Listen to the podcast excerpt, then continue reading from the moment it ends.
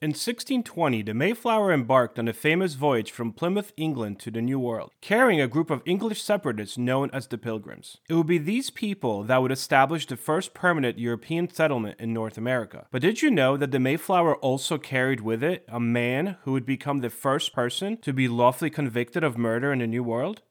I am your host, Peter Zablocki, and this is History Shorts.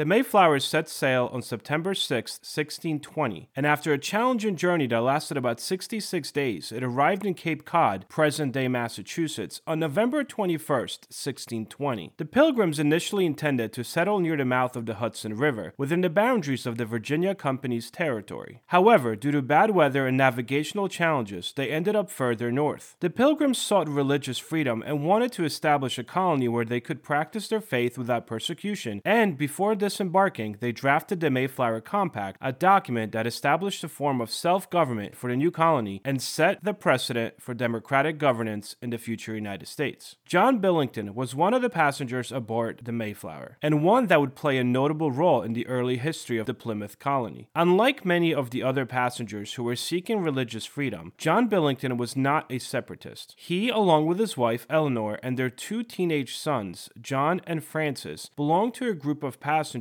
known as strangers that were not part of the Pilgrims' religious congregation. The disruptiveness of the Billington family became apparent soon after the ship set sail for the New World. The first issue involved John's son Francis, who accidentally fired his father's musket near an open barrel of gunpowder residing in the ship's hull. Only the quick response of another passenger who struck at the gun as it was firing saved the Pilgrims from disaster. According to historians George Willison and Michael Powell, John Billington became became one of the primary driving forces behind the ship's now all but forgotten mutiny. The Mayflower had 102 passengers on board, 50 of whom were men, 19 women, and 33 young adults and children. More important is the fact that the so called stranger John Billington was part of the common folk majority, as only 41 individuals on the ship were pilgrims who signed a contract with the Virginia Company to settle in Northern Virginia. Yet when the Mayflower landed in Massachusetts instead of Virginia, the strangers of the group argued that since they were no longer in Virginia territory, they no longer had to follow any rules set forth by the Virginia Company Charter, nor submit themselves under any governing body. Billington spoke loudly for what amounted to anarchy before he was silenced by the Pilgrim leader William Bradford, who suggested creating a temporary set of laws for ruling themselves as per majority agreement, the famous Mayflower Compact. Not long after landing in Plymouth, John Billington once again found himself in trouble when he was charged with contempt of the captain's lawful command with opprobrious speech against the colony's leaders. He was sentenced to public humiliation by having his neck and feet tied together. The troublesome individual, who was still trying to incite a rebellion, was, however, forgiven after profusely apologizing and stressing that it was his first official offense. Upon their arrival in November of 1620, the Pilgrims faced the immediate challenge of constructing a suitable shelter in the harsh New England winter. They initially lived on the Mayflower while constructing basing structures, but once they moved in on land, they struggled with diseases like scurvy and exposure to cold, damp conditions. The lack of proper nutrition contributed to their weakened state. By the end of the winter, nearly half of the original Mayflower passengers had died. Ironically, the family everyone saw as troublemakers, the Billingtons, were the only one not lose any of its members that winter. John's wife Eleanor was in fact only one of five adult women to survive the first winter and participate in the famous First Thanksgiving in 1621. As the years progressed, John and his sons became notorious for their many exploits, not all well viewed by the colonists. Francis would often disappear for days seeking new discoveries, which included a lake that he named Billington Sea, which it is still called today. John would take much longer leaves, and finding a woman from a local tribe, would stay living away with Native Americans for months at a time. In 1624, John Billington became implicated in the Lyford Scandal, a failed revolt against the Plymouth colony's Pilgrim leadership. Two traders and influential members of the colony, Lyford and Oldham, wrote secret letters to England, intending to send them to the colony's financial backers and authorities.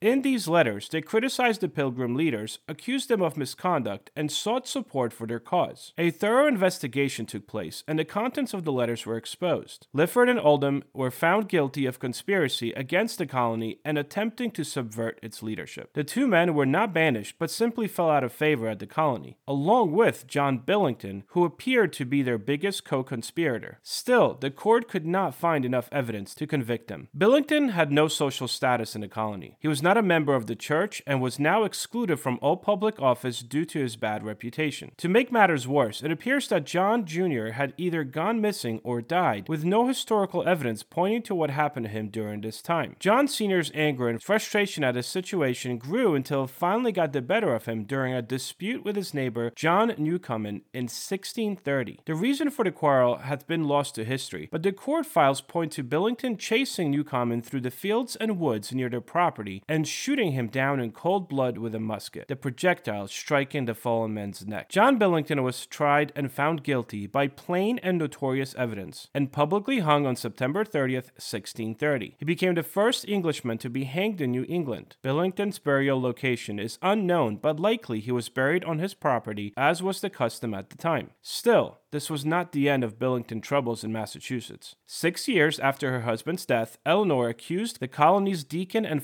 former assistant governor of having an affair with her, for which she was sentenced to sit in the stocks for six days. The surviving son, Francis Billington, married and had nine children. He and his new family moved away to distance themselves from the parents' tarnished reputation. He would die of old age in 1684. Thanks for listening. Don't forget to check out History Shorts on YouTube, Spotify, Apple Podcasts, or anywhere you listen to your shows. You can also visit HistoryShortsPodcast.com.